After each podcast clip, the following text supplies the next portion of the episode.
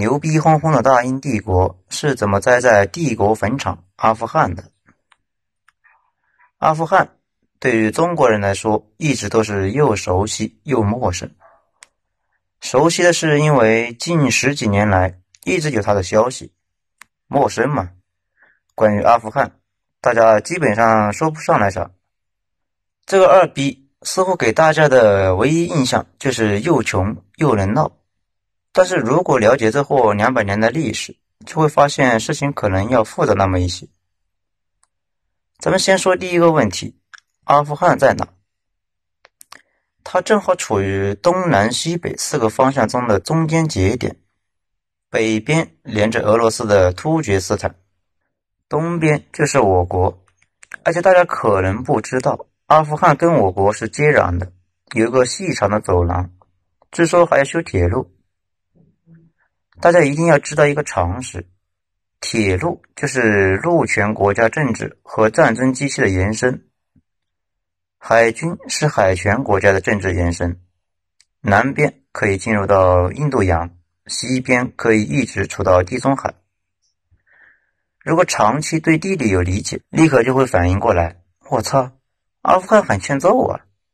事实上，如果一个国家有资源或者地处交通要道，那他怎么看怎么欠揍。欠揍的原因嘛，可以有很多，比如不民主，比如太民主，或者长得就欠揍。所以在过去几百年中，资源型国家除了俄罗斯这样又粗又黑的沙雕选手。五大三粗还不讲理，其他无一例外被暴打。最后要不同意发达国家插根管子使劲抽，要不就被打成一片废墟。什么车臣，什么利比亚、伊拉克，大家都懂。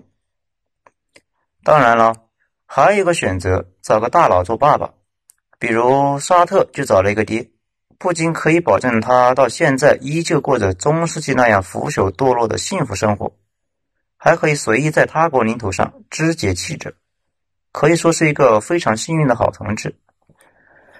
与此同时，陆地上的交通枢纽，比如叙利亚和阿富汗，被打了个稀巴烂。回到一八三八年，已经成为日不落帝国，并且引爆工业革命的大英帝国，已经忍了阿富汗这个沙雕很久了。此时的英国牛逼哄哄的不得了。德国那个时候还不存在。昔日的海上马车夫荷兰早已通过三次英荷战争被打得地上跪地求饶，一度暴走的拿破仑也被英国纠集的一群恶棍给打了回了原形。拿破仑进军，熊皮帽子也被英国人抢过来戴在脑袋上。现在英国人那个标志性的帽子其实是法国人的。法国人对增高有奇特的爱好。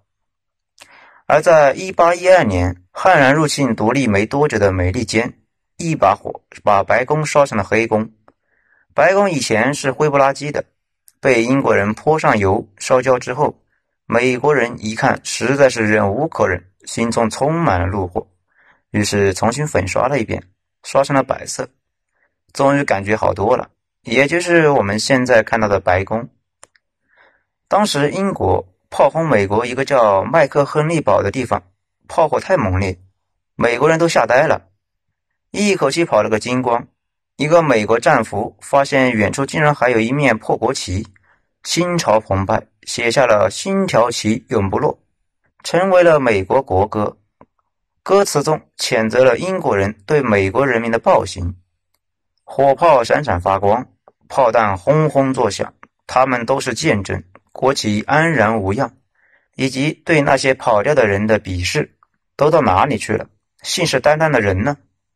他们向往的是能在战争中幸存，突出表现了作者高尚的情操和爱国激情，以及自己没有跑掉的惋惜之情。此时的英国只有一个敌人，这也是欧洲历代崛起的大国共同心病——沙皇俄国。肯定有很多小伙伴在纳闷。当初拿破仑不去进攻俄国，希特勒不去进攻俄国，不是挺好吗？为什么要作死呢？其实问题比较复杂，也比较简单。简单的说，以俄国的战略纵深、资源广度，动员深度，你不去找他，等他准备好了打过来，那一切都晚了。而且俄熊侵略成性，强扭的瓜不甜，但是皆可呀。所以拿破仑和希特勒都在沙俄未完全动员时候就开始进攻了俄国。等到俄国西伯利亚兵团和突厥斯坦的后备力量顶上来，战争结局也就差不多了。可别说天气的事情了，那玩意是中立的，两边都冻。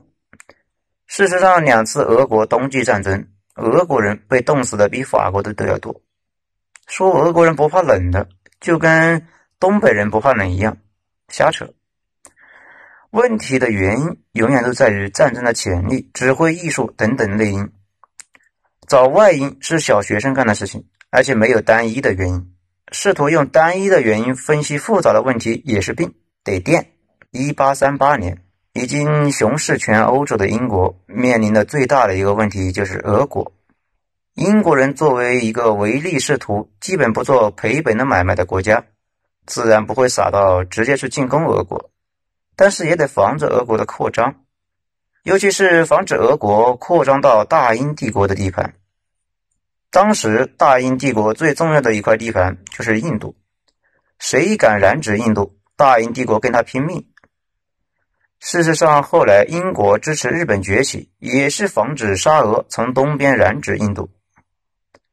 印度对于英国来说太重要了，中国人对这一点没啥感觉。因为我们在海外没有保过那么大的殖民地，自然不会知道有多爽。而且大家可能不知道，英国为啥叫帝国？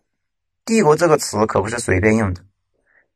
欧洲那些君主都是国王，皇帝只有一个，那就是罗马帝国。后来罗马不是灭亡了吗？灭亡前分成了两半，西罗马帝国的法统被东法兰克王国给继承了。后来又被奥匈帝国继承，他们也叫罗马，可以理解成一个低配版的罗马。此外还有两个罗马，一个是沙俄，我们上边说的是西罗马嘛，还有一个东罗马，东罗马是被穆斯林给灭的。东罗马覆灭前，有一个公主被沙俄娶走了，所以沙俄觉得，那啥，既然罗马没了，我这个罗马女士自然可以扛大任。继续当罗马皇帝，我们成天叫沙皇，其实这个沙皇的俄语就是凯撒的意思，就是罗马皇帝的意思。更匪夷所思、难以置信的是，奥斯曼，也就是那个灭了东罗马的穆斯林国家，他们的苏丹竟然也加冕成了凯撒了。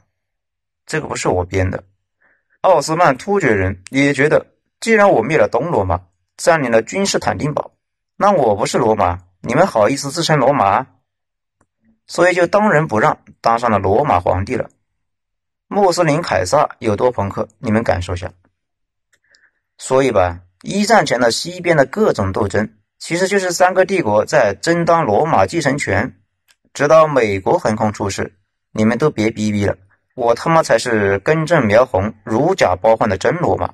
是的，现在美国一般被称为新罗马帝国。说到这里，大家明白了吧？英国是没法当罗马皇帝的，不过中亚那一带有一个皇帝，就是波斯皇帝。这个传承关系复杂到死，先传到穆斯林手里，再传到蒙古人手里，再传到印度的莫卧儿帝皇手里，然后英国抢过来。英女皇维多利亚在1877年把印度皇帝的皇冠戴在脑袋上，严格意义上讲。这个时候，英国才成了大英帝国，而且是印度皇帝。之前是矮别人半截的皇国。后来，印度在二战后跑路之后，英国又偷摸把这个皇帝头衔去掉了。现在的英女皇不是皇帝，是国王。英国也不是帝国，是王国。当然了，印度对于英国人来说，远远不止一个名号的事情。更重要的是。印度是英国的原料产地、兵源产地，超级掠夺市场。当初英国人从法国人手里抢下印度的时候，本来准备去印度卖布的，就跟我国现在生产的工业品卖到欧洲一样。不过效果非常惊人，因为压根卖不出去。多么像大清呢？印度手工做出来的纺织品比英国机器生产的质量好几百倍，还便宜好多。这跟谁说理去？印度被征服后，印度的棉纺织品把英国人给征服了。一向倡导恣意贸易的英国人忍不了，跑去砸了印度的生产基地，抓起来所有倒卖印度布匹的商人，终于逼死了印度的纺织业，然后把棉运回英国。用机器生产成布匹卖回来，相当于在印度插了一根管子，一直抽，抽啊抽。我之前有一个印度的徒弟，他是印度上等人，手上戴着一个小线圈，说是将来可以转世。他在印度接受过最好的教育。他说他们印度主流学术界认为，印度混得那么差，就是因为被英国给坑了。在英国统治印度的三百年间，基本上只干了掠夺的事情，严重的破坏了印度人的生产能力。除此之外，英国最重要的兵源补充就是印度兵，经常是一个连全是阿三，再配一个英国军官。比如我们知道的第一次、第二次鸦片战争，其实英国人没来几个，全是印度人、尼泊尔人、锡克人，后来还有澳大利亚人、加拿大人。而且印度人不算人，英国几乎所有战报中，我方阵亡某某某人说的都是英国人。至于印度人嘛，鬼才知道死了多少人。多说一句，英军中印度人以听话著称，一般英军军官让他们干啥就干啥，相当温和。一九六六年的中印冲突，冲到中国来的印度兵很多就是参加过英军的印度老兵。解放军发现这伙人有个特点：一旦长官战死了，一伙人就在那里呆呆的等死，标志性的狗腿子弯刀。历次战争中都是英国人的白刃炮灰，又勇又二。当初英国用大炮征服尼泊尔之后，就一直在尼泊尔征兵，可以看出来已经跟华人长得差不多了。所以说，英国人形象的把印度称为帝国奶牛。早在十八世纪。英国一年光从印度打劫就有几十亿英镑，印度贡献经济总量占到了英国将近一半，有国民的奉献却没有国民的待遇。现在我们说印度是三亿人，其实只有一亿人，剩下的基本都是牲口。在大英帝国的统治时期，只有甘地那样的上等贵族才算人，剩下的百分之九十九全是牲口。也可以这么说，印度。基本上是把一切都贡献给了英国，而在英国眼里，印度跟他们的特产肉牛没啥区别。这里补充一句，肯定有小伙伴问了：在印度不是有圣物吗？怎么还会有特产肉牛呢？事实上，印度是牛肉第一大出口国，印度人不吃牛，但不是所有的牛都是神牛，只有那一种背上长个大瘤子的白牛才是圣牛。这种牛的尿，印度人认为有益身心健康。平时争相接尿喝，其他的牛全宰了卖牛肉。印度是一个讲阶级的国家。想了这么多，其实想说一句：大英不能没有印度，没了印度的大英帝国，无论是语义上还是经济上，没了印度的英国就会被立刻打回原形。但是担心啥来啥，印度这么好，既然可以补充炮灰，又可以当经济殖民地，人种又温和。本国发生大起义反抗英国，竟然印度人帮忙给镇压了，多么神奇的民族！这样的殖民地去哪里找啊？基本上全球仅此一家，这一点全世界都注意到了，包括地球村知名的暴徒沙俄。沙俄对领土的野心基本上是无法填补的。不过这种冲动早年并不明显，直到一五零零年之后，被西方的地理大发现给刺激到了。俄国也想去东方，但是苦于没有良好的出海口。不过俄国也有自己的优势，就是从路上一直往东溜达，也能到达东方。所以到了一五八零年，人家西班牙早就发现了美洲近一百年，并且已经发了财，甚至都破产了一次。俄国探险家带着火枪和哥萨克骑兵一直向东。这时候大家要注意一件事。人一般都习惯在同纬度折腾。俄罗斯整个西伯利亚地区尽管冷，不过穿着厚厚的熊皮的俄罗斯人却非常舒适，非常习惯。就跟东北尽管冷，但是冬天屋里三十度，屋外负三十度，非常舒适。去南方尽管倒是不冷，但是也舒服不到哪里去。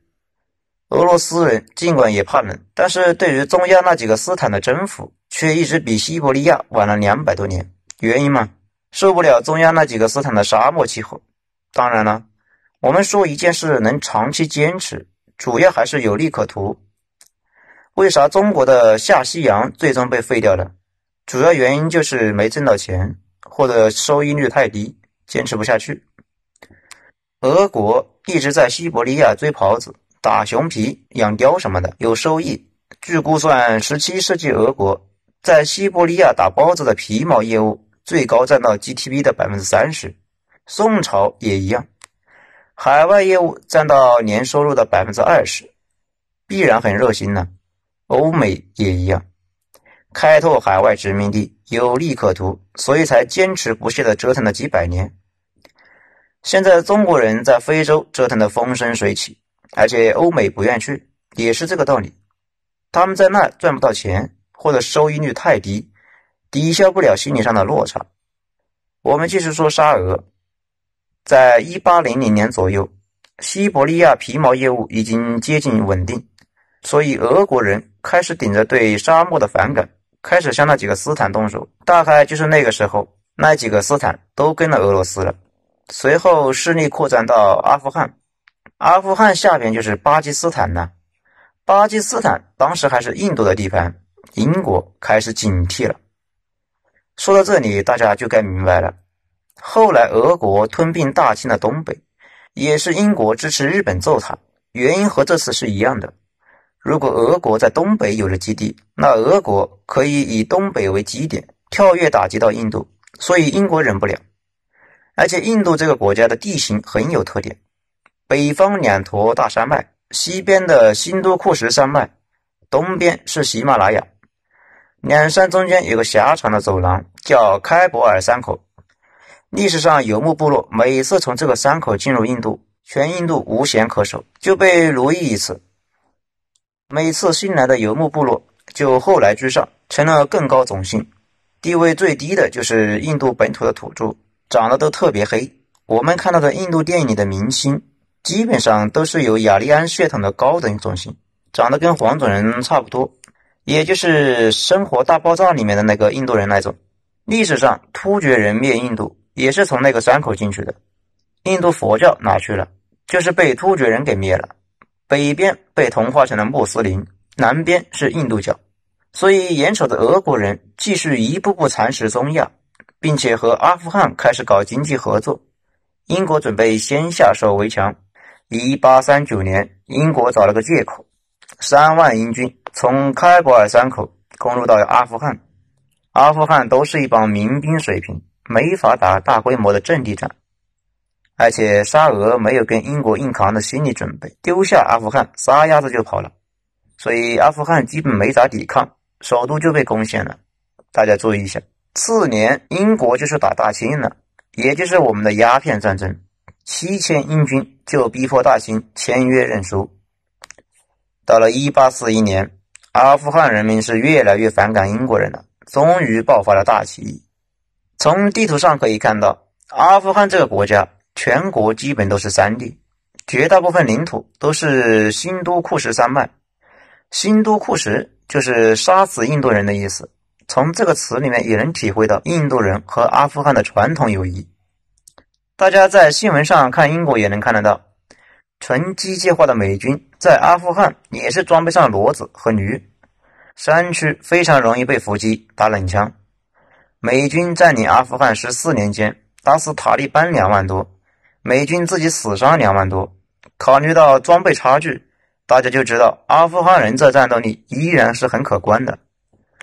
一八四一年起义爆发后。成千上万的阿富汗人举刀带枪去砍英国人，英国人的先进火器只有在结成空心方阵、严阵以待才有效果。以当时的填装速度，混战中根本没有一点优势。大批英国占领军被阿富汗暴民砍了个碎，三万人被砍死了一万多，剩下的一点六万人绝望的出逃，向开布尔山口狂奔。这次死亡行军的沿途成了修罗场。随军的穆斯林印度军人看情势不对，赶紧倒戈跑到阿富汗那里去了。他们都是穆斯林嘛，穆斯林的意思就是兄弟。兄弟们结合起来砍英国人，往往白天躲在山里面放冷枪，到了晚上，成群结队的阿富汗人冲杀英军军营，一路成片死亡。而且当时阿富汗人使用一种细长的土制步枪，他们叫杰萨伊。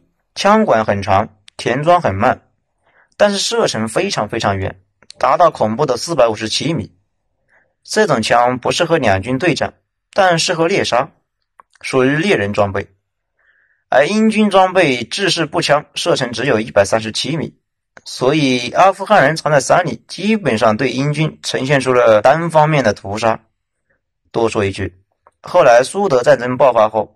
双方也是在农场里面招募了打鸟的守林人去当狙击手，到最后只剩下一个医生，抱着被砍掉的一只手跑回了印度，向英国报告三万阿富汗远征军的全军覆没。当时报纸上登出来的消息非常煽情，说是英国指挥官问奄奄一息的医生：“你的部队在哪？”医生回答：“我就是全部的部队。”当时消息传到欧洲，全欧洲哗然，股票和债券应声大跌，英国辉格党内阁随即倒台。我们经常讲，英国人是一个村一个郡的士兵编在一起，内战中一个苏格兰军团全军覆没，对应的那个苏格兰地区的家里面家家带孝，所以吧，英国在帝国时期的代价也非常大，并不是稳赚不赔的。第二次英阿战争跟第一次差不多，沙皇和阿富汗结盟了，英军又感到了一股来自北方的凉意，于是警告阿富汗不准结盟，被阿富汗拒绝后，英军就打上了门，而且这次沙俄又又跑了，为啥用了两个又呢？因为第一次英阿战争一开始他就跑了，这次又旧病复发。不过据英国说。